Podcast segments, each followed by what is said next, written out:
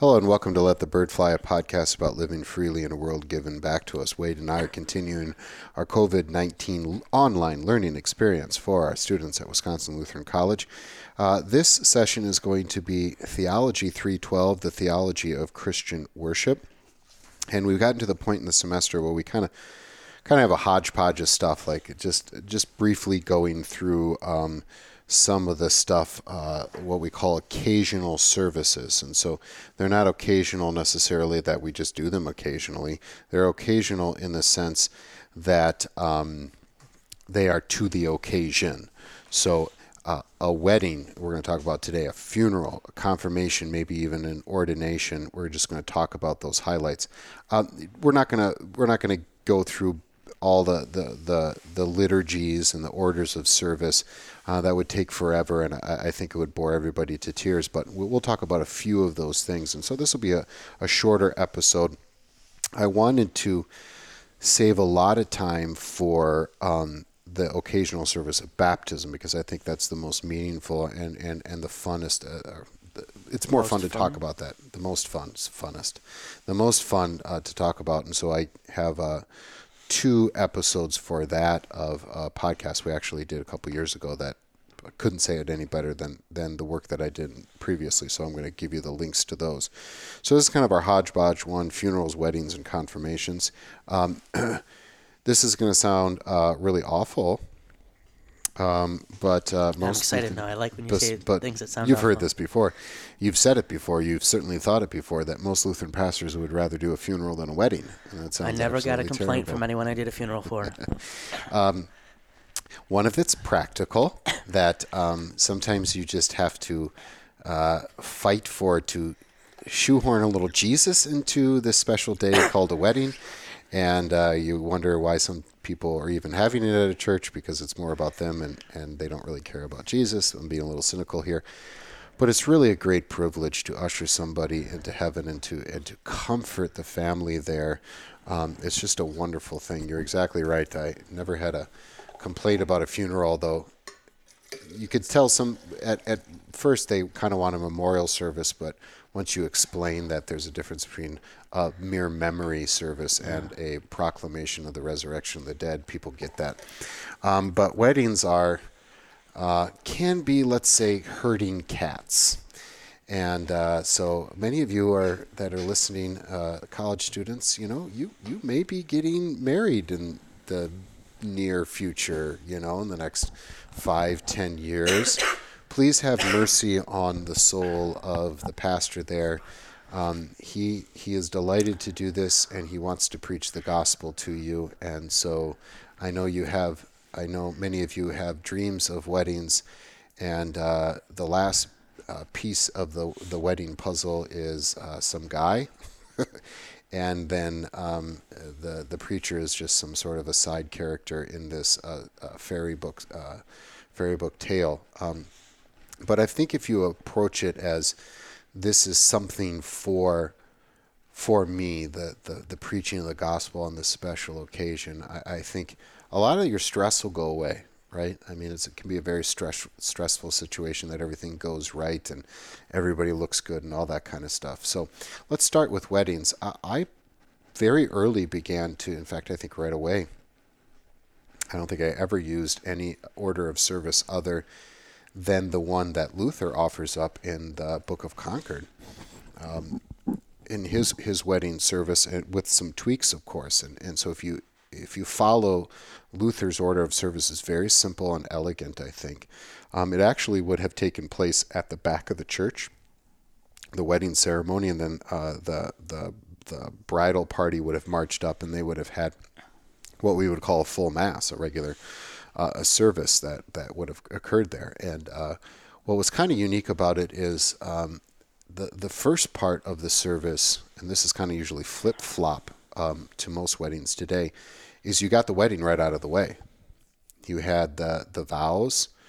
Uh, very elegant speech that, that he wrote, the classic vows, he didn't make them up, uh, an exchanging of rings, a blessing of rings, and then the pronouncement of marriage, and the beautiful one, what, what uh, God has put together, let no man put asunder, let no man separate. And beautiful, beautiful, and simple, uh, elegant words. And so, uh, when I would do a wedding, if I gave a lot of leeway to the, to the family, of course, I'm not trying to be a jerk, but after explaining the wedding service, usually people would do it this way: that they would march in, beautiful thing, and then as the as the uh, music died down and everybody's in their place up front, in the name of the Father and of the Son and of the Holy Spirit, and a beautiful thing. And then there was be a, a little paragraph that's talked about the, the the holy estate of marriage, very Lutheran terms, and why God has set this up and then who wants uh, who is giving this uh, woman to be married to this man? You know the parents or maybe just uh, traditionally the man the father of the bride would stand up and say i do. And then we would have the exchanging of vows and then the blessing of the rings and, and the exchanging of rings and then and then a prayer. And then we would be done with the wedding. And uh, we would have some uh, either uh, some cover music there. Usually there would be like a uh, a lighting of the unity candle, or we'd pour sand in together, whatever. Uh, beautiful picture of two becoming one flesh. And then uh, I didn't. It was up to the to to the bride, but often uh, the bride really liked this idea that the wedding party would sit down because now there's going to be a preaching of the word, and instead of uh, instead of the preacher just preaching to two people like without social distance, right? You're like two feet away, hoping you don't spit on them, you know, um, that you would be preaching to the whole group. And, and I had a lot of people say, you know, really appreciated that you preached to the whole people and not just to the. And then after that, there would be uh, maybe we would put the unity candle at this part, there's some music, and then just the bride and groom would come up and then for a final prayer, and perhaps they would kneel and a blessing upon them. And so it was just this tomb. It was very elegant and beautiful. Um, so I think that the the major things about a wedding, though, is going to be the vows. And I really, really, and and uh, this is the one place where I disallowed this. By the way, there would be reading and preaching there, and Luther puts together um, kind of his own reading, where he strings together Genesis two. Proverbs 18, I think, um, and a little bit of Ephesians. I added a little bit more to, to the Ephesians, and he says, he strings them together, and he says this is why uh, he, he kind of gives his own explanation through this, and so it's not reading one, reading two, reading three, but uh, kind of one long reading, and then and then that would be the place for for a homily. After that, um, but the vowels, back to the vowels, are important, and I, and I this is the kind of one of the two or three things I insisted upon that we weren't going to do made up vows. If you want to do made up vows, do that at the reception. And the reason for that is, I would say, and this is, of course, in the context of premarital counseling. So I've already built a relationship with them and, and have explained things about uh, about marriage. I would say you would never promise this, right? You would never promise to be Christ to your bride, and you would never promise to submit to your husband as the church submits to Christ. And the whole point is that you're being elevated to something divine, right? You're, you're, you're, you're being elevated to something far beyond you. It's not like God said, Oh, I think these people like to do this marriage thing down there, so I'm going to write the Bible with this theme that I'm the groom and they're the people. It's the other way around, right? And so if you're going to be lifted to a higher estate, uh, to a divine estate, it makes sense that you would make the promises that, that God wants you to make and not something that's, let's say, a little cheap and corny, right? And so it is an estate that you're being entered into. It's not just a, let's say, a business obligation. It's not just a contract here, but it is being elevated into a higher estate. We could go on for that, and usually in the class I kind of do a little premarital, pre-premarital counseling for the for for the uh, for the group, but we'll we'll have to skip that in our in our podcast sessions there.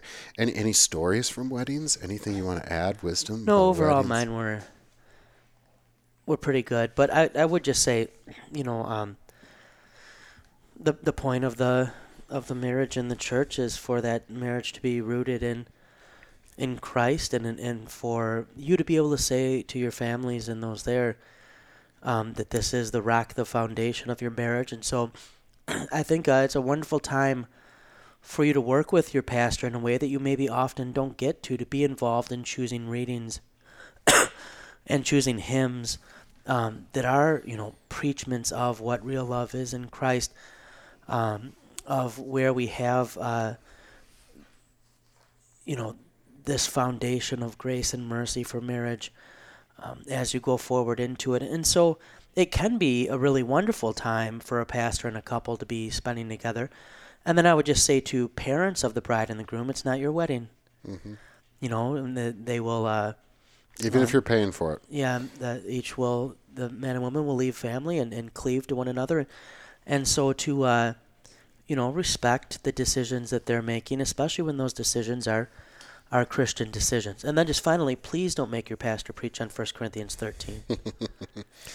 I can, you can do it, but boy, it probably has. He's done it a lot, done a lot. I really like the wedding at Cana, not because oh Jesus went to a wedding and we're at a wedding, but the beautiful picture of the groom getting credit for his failures. Right, he is supposed to have enough wine there, and he's either too cheap or too clueless to have enough wine there, and and and Mary makes Jesus uh, save the day, and at first uh, the groom gets credit. And uh, so I often, my premarital counseling, including John, would, would include John too. And I would say, look at the man and say, listen, here's the deal. You bring your, you're going to promise to be Christ to her, right? I'm going to make you promise to be Christ to her. You can't save her from her sin, can't save her from death and hell. So you swallow your pride and bring her to the groom who can, right? And then the picture of Jesus doing what we cannot do. He bails us out. He is righteous when we are unrighteous. Pretty beautiful picture. All right, let's quick do confirmations and ordinations. So confirmations and ordinations are actually kind of similar because they both involve vows.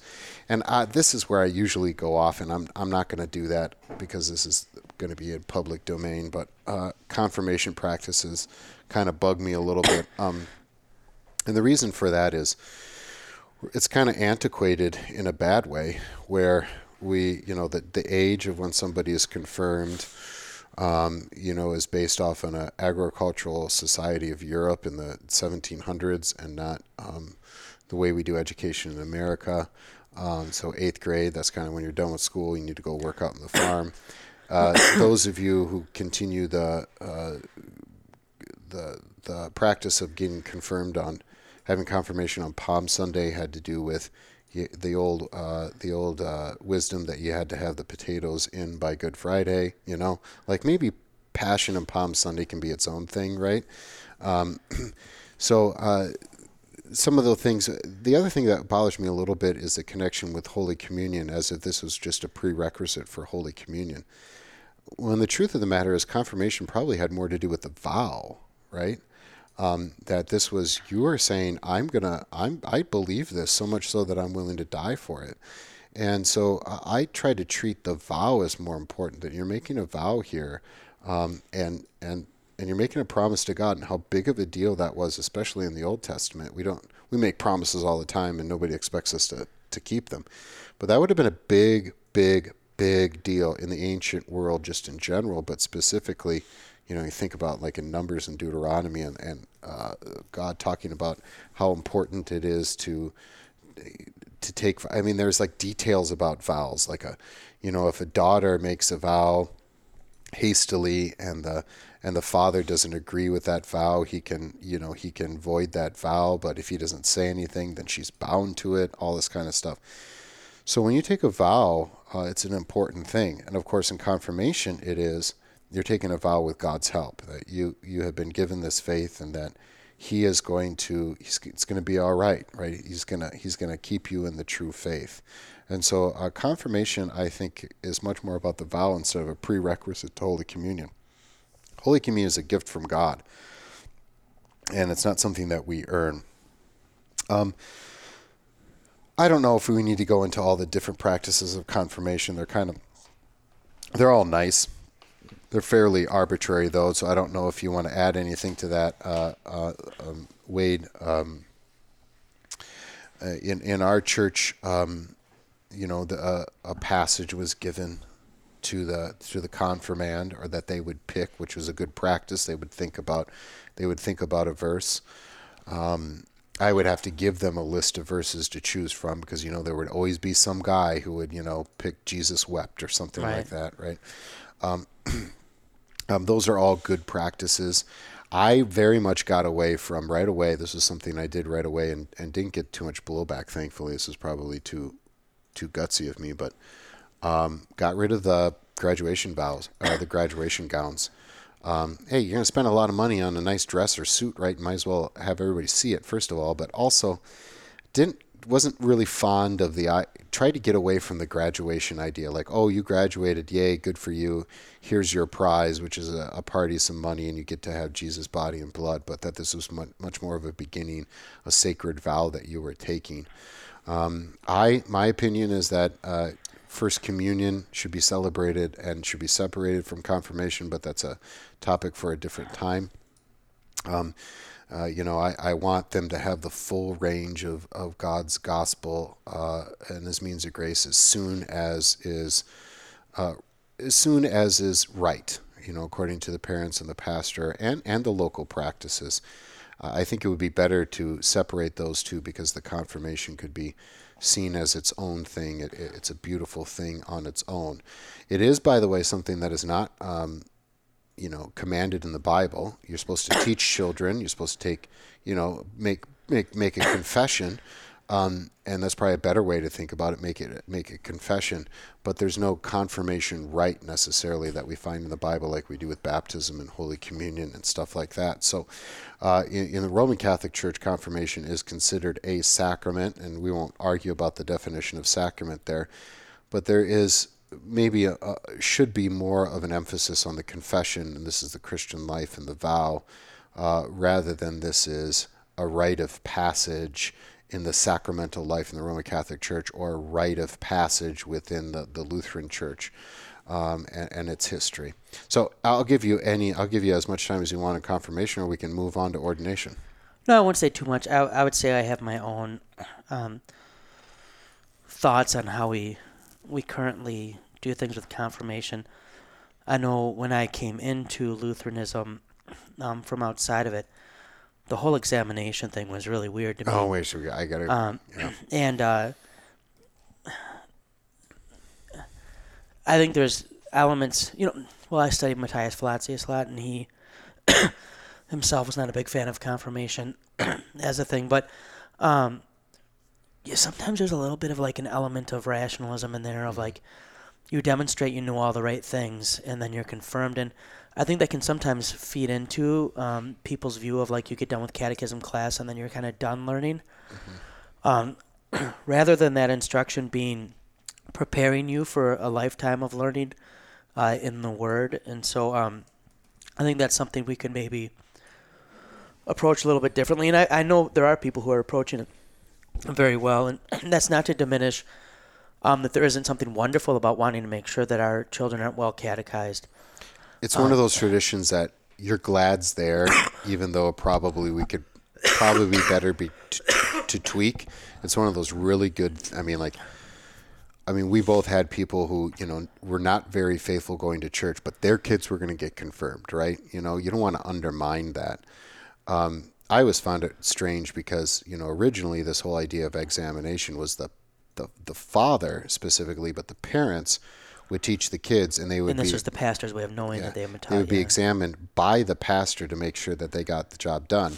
Now the pastor does the does the teaching, and then I don't know. Are we proving to the parents that they're exa- you know? It's like like I'm going to sit this kid up there, and I cross my fingers. Oh, I hope he passes, right? Like what pastor is going to send up somebody who's not quite sure if he has faith, right? It just becomes kind of this ridiculous sort of uh, going through the motions. Isn't that cute? Our little Johnny does this. Um, and and so I am I rightfully cynical about it, and there are some benefits of having a public examination. However, I think it's it, it gets away from the original intended meaning and probably the the best. And so this is kind of in the realm of, uh, you know, it's an adiaphron, so it is in the realm of. And I mean, this is unique among a lot of the stuff we're going to talk about. Um, marriage is a public thing, whether it happened in the courthouse or whether it happened in the church. It is commanded that it be a public thing, so it makes sense that that we have mar- weddings in the church. Um, we uh, ordination is something that Jesus says to do. This laying out of hands. it's not a sacrament, but it is this thing that well, that we have New Testament precedent for, I should say, rather is um, it's a public thing because it's for the people, right? Yeah, yeah. Um, and so I think, uh, and obviously funerals, the person is dead, it, it makes sense to want to uh, um, to preach to those who are mourning. Uh, confirmation is something that just develops later in the church. So it is, as you said, Mike, it is an adiaphron. And so in how we talk about it, understand we're not saying this isn't a practice you should have or that's a bad practice or that things that are connected to it are necessarily bad. It's just one that um, it's different in that it's uh, and even what it means to mark that transition in life when someone's becoming an adult in the eyes of the church. As Mike said, that changes over time and societally if you would have gone back in most of history and said you become an adult at 18, you would have had 16 year olds with several kids who had been working for years looking at you like, what are you, like what are you talking about? Teenage? What's a teenager? yeah. And so that we recognize this is one that the church is more um, free to tinker with with time. Um, and that uh, in some ways it sometimes becomes like a rite that's trying to find its place or rationale um, and so we, you know, the other thing I would like to see, and I won't go into it, but is confirmation be more formation too, right? Mm-hmm. Not just the giving of knowledge, mm-hmm. um, but being formation. And um, what does it look like to have a home altar? What does it look like to pray? Um, what are we doing in the liturgy? How does the liturgy shape our week? I think these are all things that could um, be very helpful uses or help they could be good uses of, of the time that we allow for that. And this formational training, it's a big topic in the evangelical world in the last decade or two. And I think Lutherans have something to offer about that, right? I mean, sign of the cross, praying the catechism, uh, the baptismal certificate. We can make it a little bit more gospel and orient, gospel oriented and objective then I, I think uh, and some of the work from the evangelicals is really good. It's it's kind of funny, like they're they know there's something missing. There's grasping on okay, what's meditation mean? What does you know prayer life mean? What does all of the what how, how are we physically uh, the the questions of physicality, as you know, I like to talk about, and and you go. Well, there is a whole system of like this, right? That we that we kind of threw out because some people screwed it up, and so I, I, think Lutherans have something to say about that. And you're right; it has to do with one of those. One of the avenues of being able to teach that would be this catechesis situation. Okay, let's do ordination real quick, and then get to funeral. So ordination is is similar because sometimes ordination is kind of like a funeral. Uh, you come back to that. Ordination is similar because it is it is about a vow, right? You're asking the pastor to publicly promise to fulfill his office and confess this evangelical faith, right? Okay, so how is ordination like a funeral? I just, it was a joke, like a pastor joke, like, oh man, you know, ministry's hard. You're dying to yourself to live for Sorry, others. It wasn't a very good joke. so, um, I, I ordination, uh, the color will be red. It has to do with the church. Um, you're going to have uh, local pastors come, and there's going to be the laying on of hands. Now, in the Roman Catholic Church, uh, this is going to be very important because it is uh, about apostolic succession. So the belief that, okay, Jesus, you know, uh, ordained Peter, who ordained so and so, who ordained so and so, down to like Linus, and all the way through until until we get to your local pa- parish here. Now, I, I like to say something that shouldn't be controversial, but may sound it that Lutherans absolutely believe in apostolic succession if you mean that our teaching is based on the, uh, the apostles' teaching, right? That there is, in effect, an ordination saying, this guy is all right. This guy's confessed the truth. This guy's all right, you know? We're not talking about a, like a magical line going from Jesus and you got to follow it all through like a like a uh, somebody interested in ancestry would. That that's not the point. You don't get this magical kind of you know super irrigation or whatever.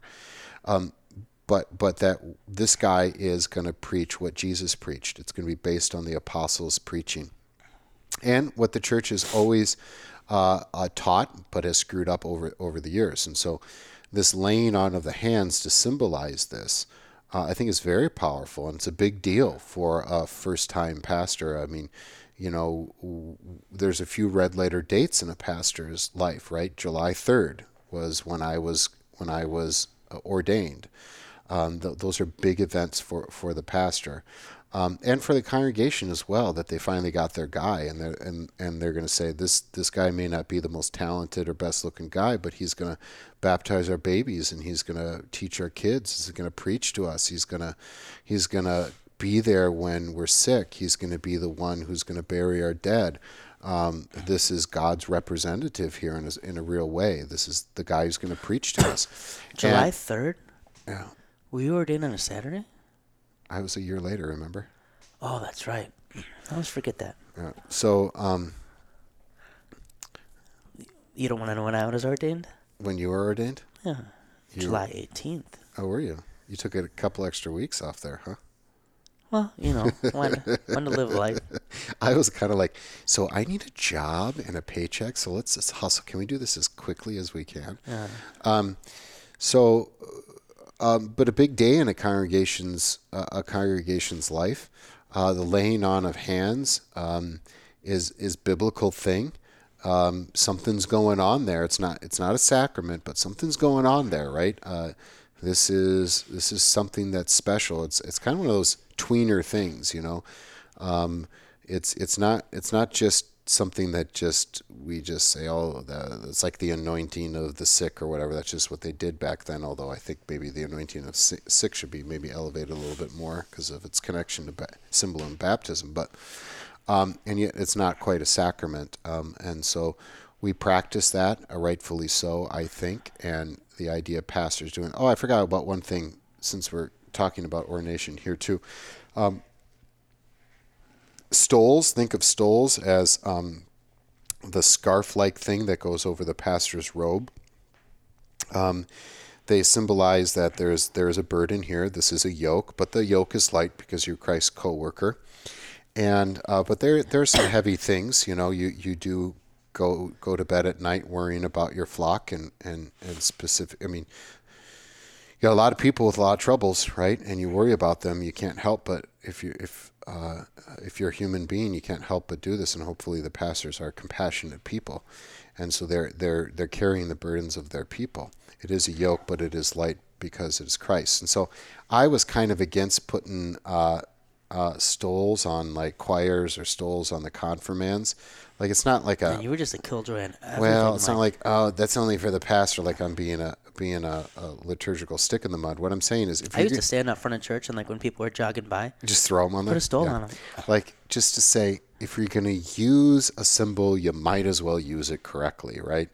Um, so uh, that's my stick in the mud kind of opinion about that. But that's where the stole symbol comes from, and um, it was just kind of something nice for the confirmands to wear because instead of just white gowns, but um, if you're if you're letting the kids just show off their new dresses and suits anyway, that doesn't become a problem. So anyway, let's move to funerals.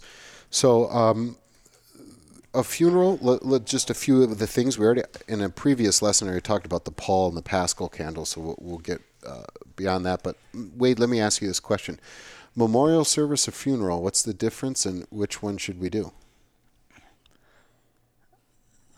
Um, you're throwing Memorial a service. softball here, right? I'm not missing something. No, memorial service versus a funeral. Yeah, I mean, the funeral is uh has a different purpose than just being a memorial, and so um, we do a a Christian funeral. We celebrate that our loved one is now uh, asleep in Christ and, and with the Lord, and uh,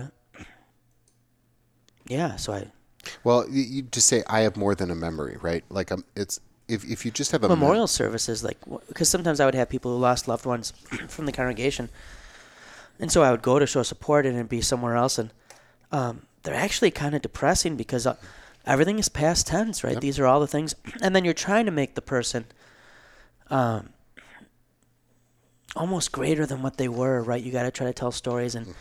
And uh, and all of us who knew the person well, we know that's not the whole story. They were a sinner and a saint, right? And um, and so, I mean, a funeral service is present tense. This person is is dead, but also alive.